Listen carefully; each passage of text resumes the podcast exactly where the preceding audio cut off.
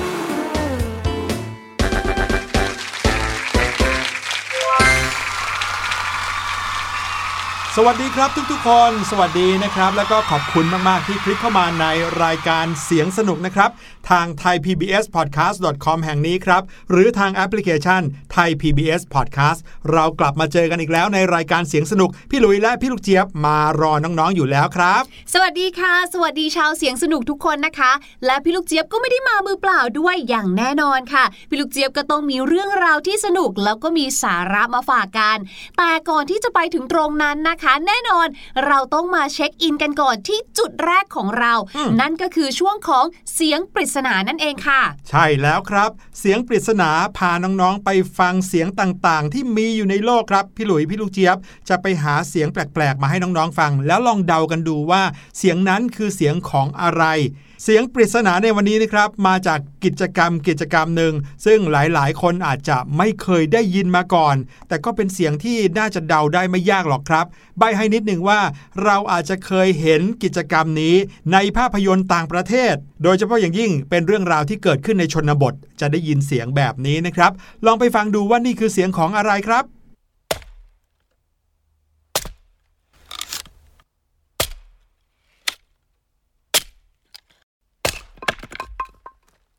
โอ้โห พี่ลูกเจี๊ยบเดายากไหมครับ เดา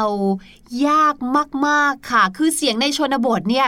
ตอนแรกเลยพี่ลูกเจี๊ยบคาดหวังว่า จะได้ยินเสียงหมูหมากาไก่อืมเสียงนกร้องแพะแก่คือความเป็นธรรมชาติครับแต่อันนี้เนี่ยไม่ใช่เลย อืมนี่ก็เกือบจะธรรมชาตินะอืมแต่ว่าเป็นกิจกรรมกิจกรรมหนึ่งนะครับ ที่เขาทำเพื่อที่จะได้เอาไว้ ใช้เพื่อประกอบอาหารหรือสร้างความอบอุ่นครับพี่ลูกเจี๊ยบอุ้ยคำใบ้ขนาดนี้พี่ลูกเจี๊ยบว่าไม่ยากแล้วแหละค่ะ อืมลองเดากันดูก็แล้วกันนะครับ แล้วเดี๋ยวเราจะกลับมาเฉลยกันแน่นอน แต่ว่าตอนนี้พาน้องๆไปฟังเรื่องราวที่เราเตรียมมาให้กันก่อนดีกว่านะครับ เรื่องราวในวันนี้เนี่ยเนื่องจากเราทั้งสองคนไปค้นคว้าเรื่องราวต่างๆ มามากมายเลย แล้วก็พบว่าเรื่องนั้นก็น่าสนใจ เรื่องนี้ก็น่าสนใจมากมายเลยนะครับ อดใจไม่ไหวรีบเอามาเล่าให้น้องๆฟังมากมายเต็มไปหมดเลย ถ้าน้องๆพร้อมแล้ว ตามเรามาเลยครับ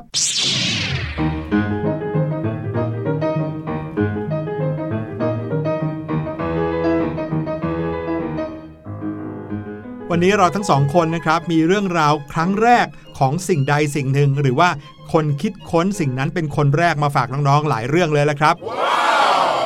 เริ่มที่เรื่องของพี่หลุยก่อนเลยครับ พี่ลูกเจี๊ยบ มาเลยค่ะ พี่ลูกเจี๊ยบชอบทำกันบ้านไหม อุ้ยพูดยากจังเลยอะค่ะ กลัวพูดไปเราจะเป็นตัวอย่างที่ไม่ดีให้น้องๆจังเลยอะหลาย ๆ คนบอกว่ากันบ้านเนี่ยดีนะทำให้ได้ทบทวนก็มัเรื่องที่เรียนมาด้วยช่ใช่แต่ว่าด้วยความที่เด็กคนหนึงก็เรียนหลายวิชาอืเนาะมต่อให้คุณครูให้การบ้านแบบแค่ 20 ข้ออมแต่รวมกัน 7 วิชาก็เยอะอยู่นะ โดยเฉพาะอย่างยิ่งช่วง work from home หรือว่าเรียนออนไลน์กันแบบนี้นะ เรียนวันหนึ่งหรือว่าสัปดาห์หนึ่ง10 วิชาอย่างเงี้ย กันบ้าน 10 วิชาทำคนเดียวไม่มีงานกลุ่มด้วยโอ้โหจริงเป็นอะไรที่ยากแล้วก็เยอะมากๆเลยใช่นะคแล้รัวบค่ะวันนี้พี่หลุยส์ก็เลยไปหามาว่า ใครกันนะเป็นคนคิดค้นการบ้านขึ้นมาเป็นคนแรกของโลก ขนาดนั้นเลยเหรอคะ เออ น้องๆ เคยสงสัยเรื่องนี้กันบ้างไหมครับว่า ถ้าไม่มีคนที่คิดการบ้านขึ้นมาเป็นคนแรกของโลก ทุกวันนี้เราอาจจะไม่ต้องมีการบ้านเอาไว้ทำกันก็ได้ จริง แต่พี่ลูกเจี๊ยบว่าสุดท้ายก็ต้องมีคนคิดออกอยู่ดีแหละสักค่ะคนหนึ่งใช่ไหมเพราะว่ามันคือการให้ทำแบบฝึกหัดเพื่อจะเช็คว่าเราเข้าใจเรื่องนั้นมากน้อยแค่ไหนอืมถ้าเราคิดว่าการทำการบ้านคือการทบทวนอะพี่หลุยว่าเราคงจะทำการบ้านกันมาตั้งแต่สมัยดึกดำบรรพ์แล้วล่ะค่ะนะครับ เพราะว่าสมมุติว่าคุณพ่อสอนลูกให้ปลูกต้นไม้อืมอ่าในสมัยสักสมมติ 1,000 ปีที่แล้วอย่างเงี้ยค่ะ ลูกก็ต้องลองฝึกปลูกเอง การฝึกปลูกเองนั่นน่ะก็คือการทำกันบ้านนะ ใช่ แต่ว่าการบ้านที่อยู่ในโรงเรียนเนี่ยพี่หลุยว่าจะต้องมีคนคิดขึ้นมาเป็นคนแรกนะครับ อย่างที่เรารู้กันดีว่าเป้าหมายของการสั่งการบ้านของคุณครูเนี่ยก็เหมือนกับการสั่งให้ทำแบบฝึกหัดในห้องเรียนนี่แหละเพียงแต่แทนที่จะทำในห้องเรียนก็ไปทำที่บ้านนะครับค่ะเพื่อที่จะเพิ่มพูนทักษะพัฒนาความรู้ความสามารถของคนคนที่เรียนนะครับอืม ประวัติศาสตร์ของการบ้านนะครับ มีความเชื่อกันว่าในปีคริสตศักราช 1095 ก็คือเกิดขึ้นเมื่อประมาณ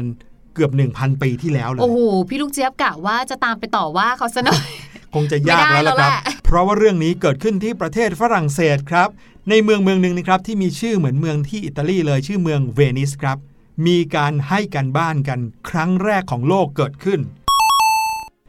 คนที่คิดค้นการบ้านนะครับ ชื่อว่านายโรเบโต เนวิลิส ซึ่งในสมัยนั้นนักเรียนที่จะได้รับการศึกษาอย่างเป็นทางการ จะต้องมีผลการเรียนที่ดีครับดังนั้นนายเนวิลิสคนนี้ก็เลยมีความต้องการที่จะทำให้นักเรียนของเขาเข้าใจถึงเนื้อหาที่เขาสอนได้อย่างลึกซึ้ง แล้วก็นำมาสู่การให้นักเรียนได้ทบทวนสิ่งที่เขาสอนไป ด้วยการเอากลับไปทบทวนที่บ้านครับ จริงอยู่นะเหมือนอย่างที่เราคุยกันเมื่อกี้นี้ว่า การทำกันบ้านคงจะเกิดขึ้นมาตั้งแต่สมัยดึกดำบรรพ์แล้ว แต่ว่าไม่ได้ถูกเรียกว่าการบ้านอืมแต่ว่ามีการบันทึกเอาไว้อย่างเป็นลายลักษณ์อักษรครับว่าการบ้านหรือว่า homework เนี่ยเกิดขึ้นเป็นครั้งแรกที่ปีคริสตศักราช 1905 นี่เอง ข้อมูลบางที่นะครับก็มีการระบุว่า การที่นายโรเบโตเนวิลิสคนนี้สั่งการบ้านนักเรียน เหตุผลก็เพราะว่าเขาต้องการลงโทษนักเรียนที่ไม่อ้าวตั้งใจเรียนในห้องตายแล้วดังนั้นกัแทนที่จะกลับบ้านไปพักผ่อน ไปช่วยคุณพ่อคุณแม่ทำงานบ้านอะไร คุณต้องเอาการบ้านที่เราสั่งให้เนี่ยไปทำด้วย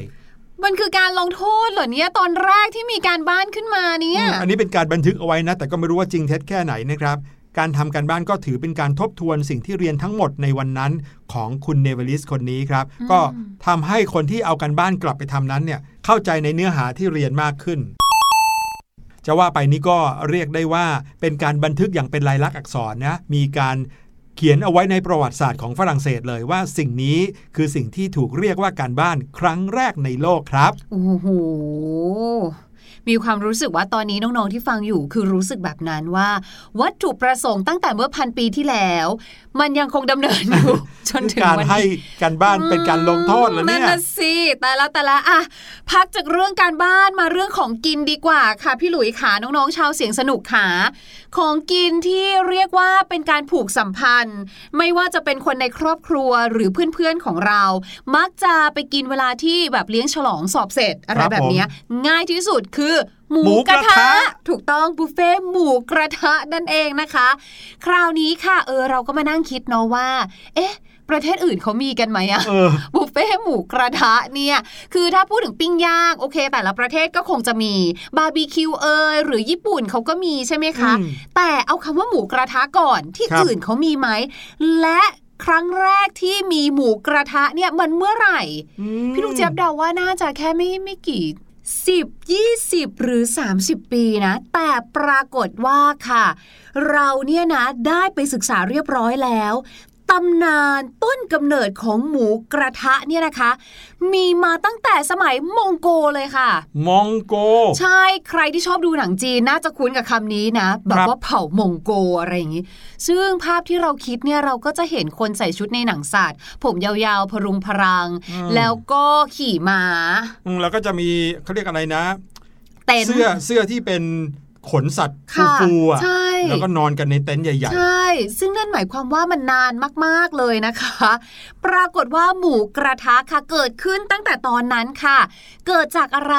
เกิดจากทหารมองโกค่ะ เขาไปรบกันแหมเขาก็ต้องเหนื่อยเนาะมีการพักรบกันบ้าง ในช่วงระหว่างที่พักศึกสงครามในสนามรบค่ะ หิวขึ้นมา ไม่มีอะไรเป็นอุปกรณ์ในการทำอาหารกินค่ะ อุปกรณ์ที่ใกล้ตัวที่สุด ที่จริงๆแล้วก็ไม่ได้เอาไว้ใช้ทำอาหารด้วย แต่เผอิญว่าใกล้ตัวที่สุดคือ หมวก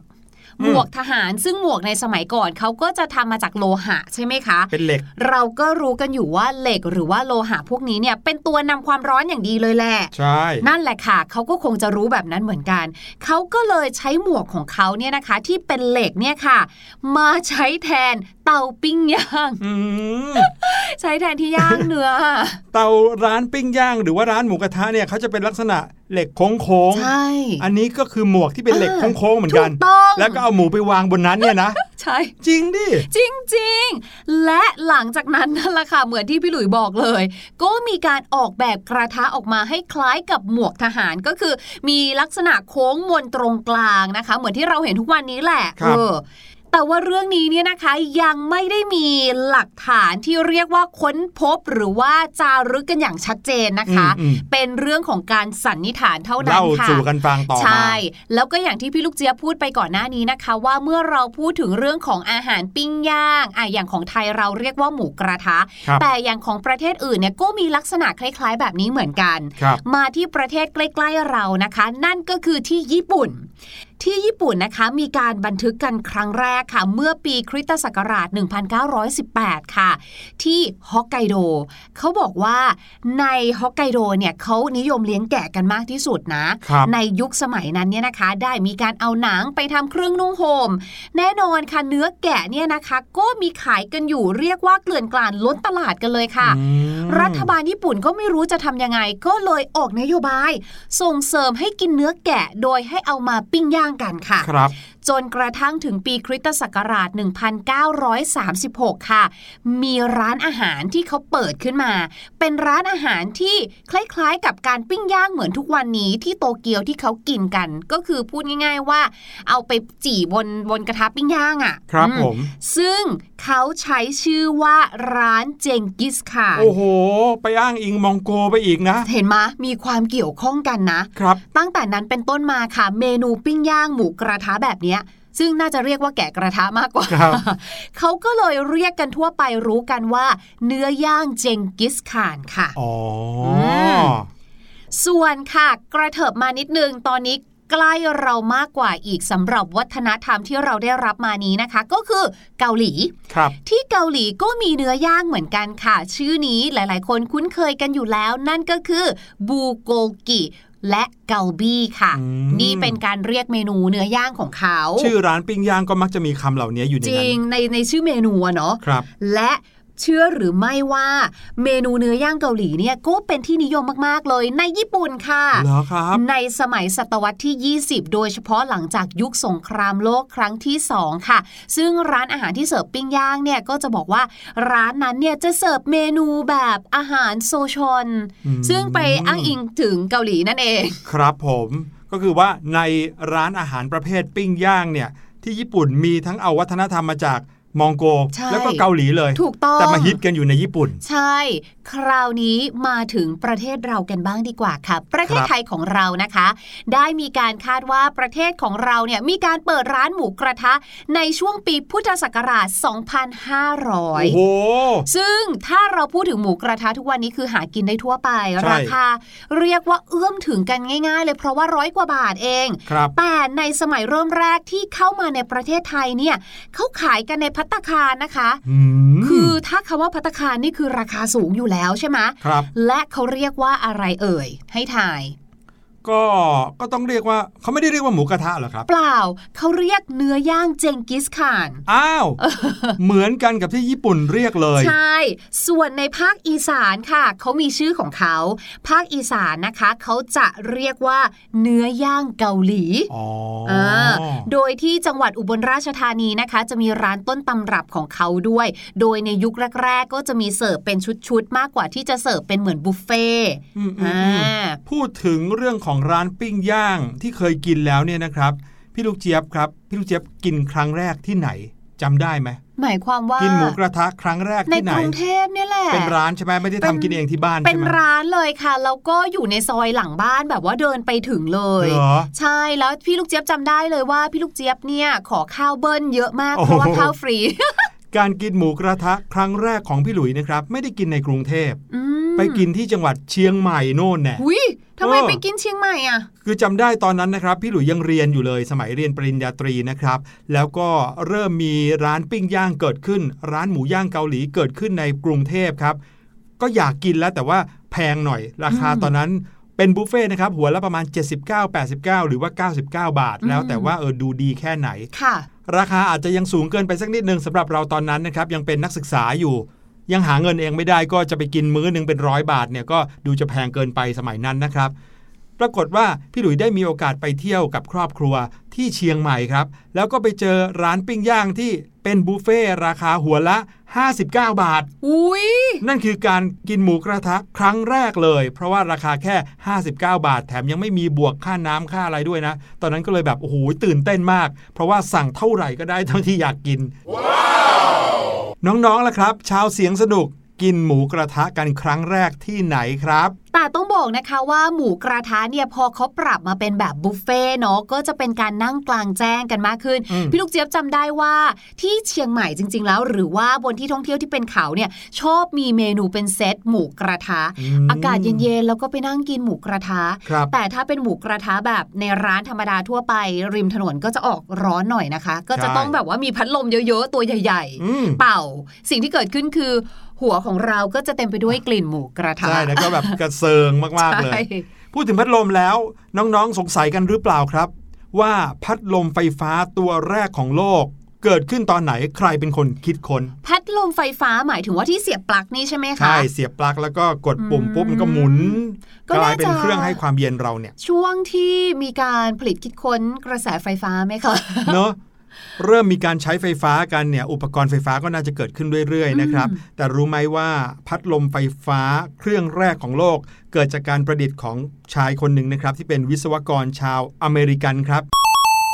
และพัดลมไฟฟ้าที่ถูกประดิษฐ์ขึ้นในครั้งแรกนั้น ไม่ได้ถูกประดิษฐ์ขึ้นมาเพื่อให้ความเย็นผู้คนนะ แต่เอาไว้ใช้ในระบบระบายความร้อนครับอืมอืมวิศวกรชาวอเมริกันคนนี้นะครับ ชื่อว่ามิสเตอร์ชุยเลอร์วีลเลอร์ครับ เขาจบการศึกษาด้านวิทยาศาสตร์จากมหาวิทยาลัยโคลัมเบียครับ ก่อนที่เขาจะมาประดิษฐ์พัดลมไฟฟ้าเนี่ยวีลเลอร์ในวัย 21 ปีตอนนั้นนะเริ่มต้นทำงานเป็นผู้ช่วยช่างไฟฟ้าที่บริษัทแห่งหนึ่ง เขามีโอกาสร่วมงานเป็นวิศวกรกับโทมัสอัลวาเอดิสันครับ หลายๆ คนอาจจะรู้สึกว่าโทมัสอัลวาเอดิสันเนี่ยประดิษฐ์อะไรต่างๆ เป็นร้อยเป็นพันอย่างเลย และแน่นอนครับ เขาก็เป็นแรงบันดาลใจให้กับมิสเตอร์วีลเลอร์คนนี้ในการประดิษฐ์พัดลมขึ้นมาเป็นครั้งแรกด้วย แต่ว่าตอนที่เขาประดิษฐ์พัดลมไฟฟ้าขึ้นมาเป็นครั้งแรกนั้น ไม่ได้ประดิษฐ์ตอนที่ทำงานอยู่กับโทมัสอัลวาเอดิสันนะครับ เขาลาออกมาแล้ว แล้วก็มาร่วมงานกับบริษัทเอกชนอีกแห่งหนึ่ง ที่ประดิษฐ์มอเตอร์ไฟฟ้าอ๋อมอเตอร์เนี่ยคืออุปกรณ์ไฟฟ้าชนิดหนึ่งที่ทำให้เกิดการหมุนใช่ไหมแล้วก็การหมุนเนี่ยนำไปสู่การทำงานของเครื่องใช้ไฟฟ้าอีกหลาย ๆ อย่างมิสเตอร์วีลเลอร์คนนี้เขาก็คิดครับว่า สิ่งที่หมุนเร็วขนาดนั้นก็น่าจะเอามาใช้เป็นระบบระบายความร้อนได้นะครับ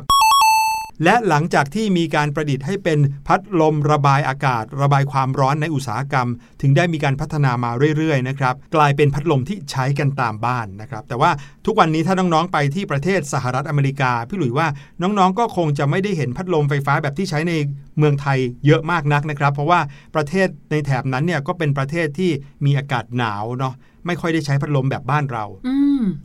ไม่น่าเชื่อเลยนะคะว่าเรื่องราวต่างๆ สิ่งที่เราเห็นกันอยู่ทุกวี่ทุกวันเนี่ยพอได้ไปรู้ต้นกำเนิด หรือว่าสาเหตุที่คนประดิษฐ์ขึ้นมาแล้วเนี่ยก็เรียกว่าเพื่อการแก้ปัญหาจริง ๆ เลยนะคะครับรวมไปถึงดิฉันยังติดใจเรื่องของการบ้านอยู่เลยค่ะเอาละค่ะ แต่ว่าตอนนี้นะคะ ได้เวลาพาน้อง ๆ ไปพักฟังเพลงแล้วล่ะค่ะ แล้วเดี๋ยวช่วงหน้ากลับมา พี่ลูกเจี๊ยบมีเรื่องราวภาษาอังกฤษสนุกสนุกๆรออยู่ค่ะ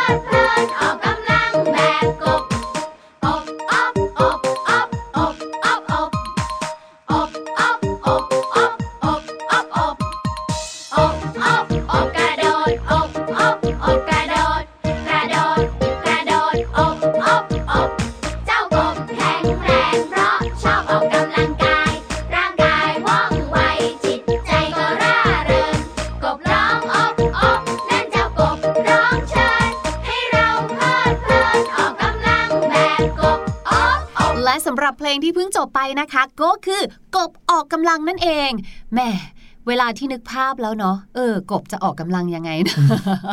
กระโดดไงยกเวทคนก็ยังอ๋อออกกำลังกายด้วยการกระโดดเชือกเลย ใช่กบออกกำลังก็ด้วยการกระโดดอืมเวลาไปไหนมาไหนเนี่ยก็ใช้วิธีการกระโดดไปก็เลยทำให้เขาได้ออกกำลังโดยปกติอยู่แล้ว นี่จะต้องเป็นที่มาหรือว่าเป็นแรงบันดาลใจของการแข่งขันกีฬาในโอลิมปิกเกมที่เป็นการกระโดดไกลแน่ๆเลยอืมเป็นไปได้นะคะอะไหนๆเราก็พูดถึงเรื่องราวของกบแล้วนะคะ แน่นอนค่ะสำนวนคำศัพท์ภาษาอังกฤษที่พี่ลูกเจี๊ยบจะนำมาฝากในวันนี้ ก็ต้องเกี่ยวกับเจ้า อับอับอับอับหรือว่าเจ้ากบนั่นเองค่ะ กับสำนวน to go off like a frog in a sock อีกครั้งหนึ่งนะคะ to go off like a frog in a sock นะคะ go off สะกดแบบนี้นะคะ g o go เว้นวรรคค่ะ o double f off นะคะ go off เนี่ยเหมือนกับว่าแบบไปได้ไกล กระโดดหรือสตาร์ตตัวออกไปได้ไกลๆแบบนี้ค่ะ like a frog เหมือนอย่างเจ้ากบ แต่เป็นกบ in a sock นะคะ s o c k sock ที่แปลว่า ถุงเท้า ใช่แล้วค่ะ กบใส่ถุงเท้าเนี่ยกระโดดได้ไกลเหรอครับ เออ หรือว่าเอ๊ะกบอยู่ในถุงเท้าแล้วเราก็ดีดถุงเท้าไปอีกทีนึงอะสำนวนนี้นะคะเป็นสำนวนของทางออสเตรเลียนะคะ และความหมายของเขาก็คือตื่นเต้นหรือว่าดีใจสุดๆ ไปเลยนั่นเองค่ะ เวลาที่เรานะคะต้องการที่จะพูดถึงอารมณ์ว่าเราแบบ ดีใจมากๆเลยอะบางทีเนี่ยการที่จะบอกว่า oh my god I'm so happy มันรู้สึกว่ายังไม่เห็นภาพ เราอยากให้คนฟังเนี่ยนะคะ เห็นภาพเห็นอารมณ์ความรู้สึกดีใจที่ตื่นเต้นของเรา ว่ามันเหมือนกับกบที่กระโดดออกมาจากถุงเท้าเลยอืมเขาก็เลยมีสำนวนนี้ขึ้นมาค่ะว่า to go off like a frog in a sock นั่นเองค่ะ ยกตัวอย่างเช่น สมมุติว่าพี่ลูกเจี๊ยบเนี่ยนะคะ ได้บัตรกำนันค่ะ ในการดื่มชานมไข่มุกฟรี 10 แก้ว อย่างไม่จำกัดเวลาเลยโอ้โหพี่ลูกเจี๊ยบก็มาอวดพี่หลุยใหญ่เลย แล้วก็บอกว่า oh my god I'm go off like a frog in a sock right now คือตอนนี้พี่ลูกเจี๊ยบแบบว่าดีใจมาก ๆ เลย แบบนี้เป็นต้นค่ะอืม ขอบคุณมาก ๆ เลยนะครับ แต่ว่าตอนนี้ได้เวลาที่เราจะไปเฉลยเสียงปริศนากันแล้วล่ะครับ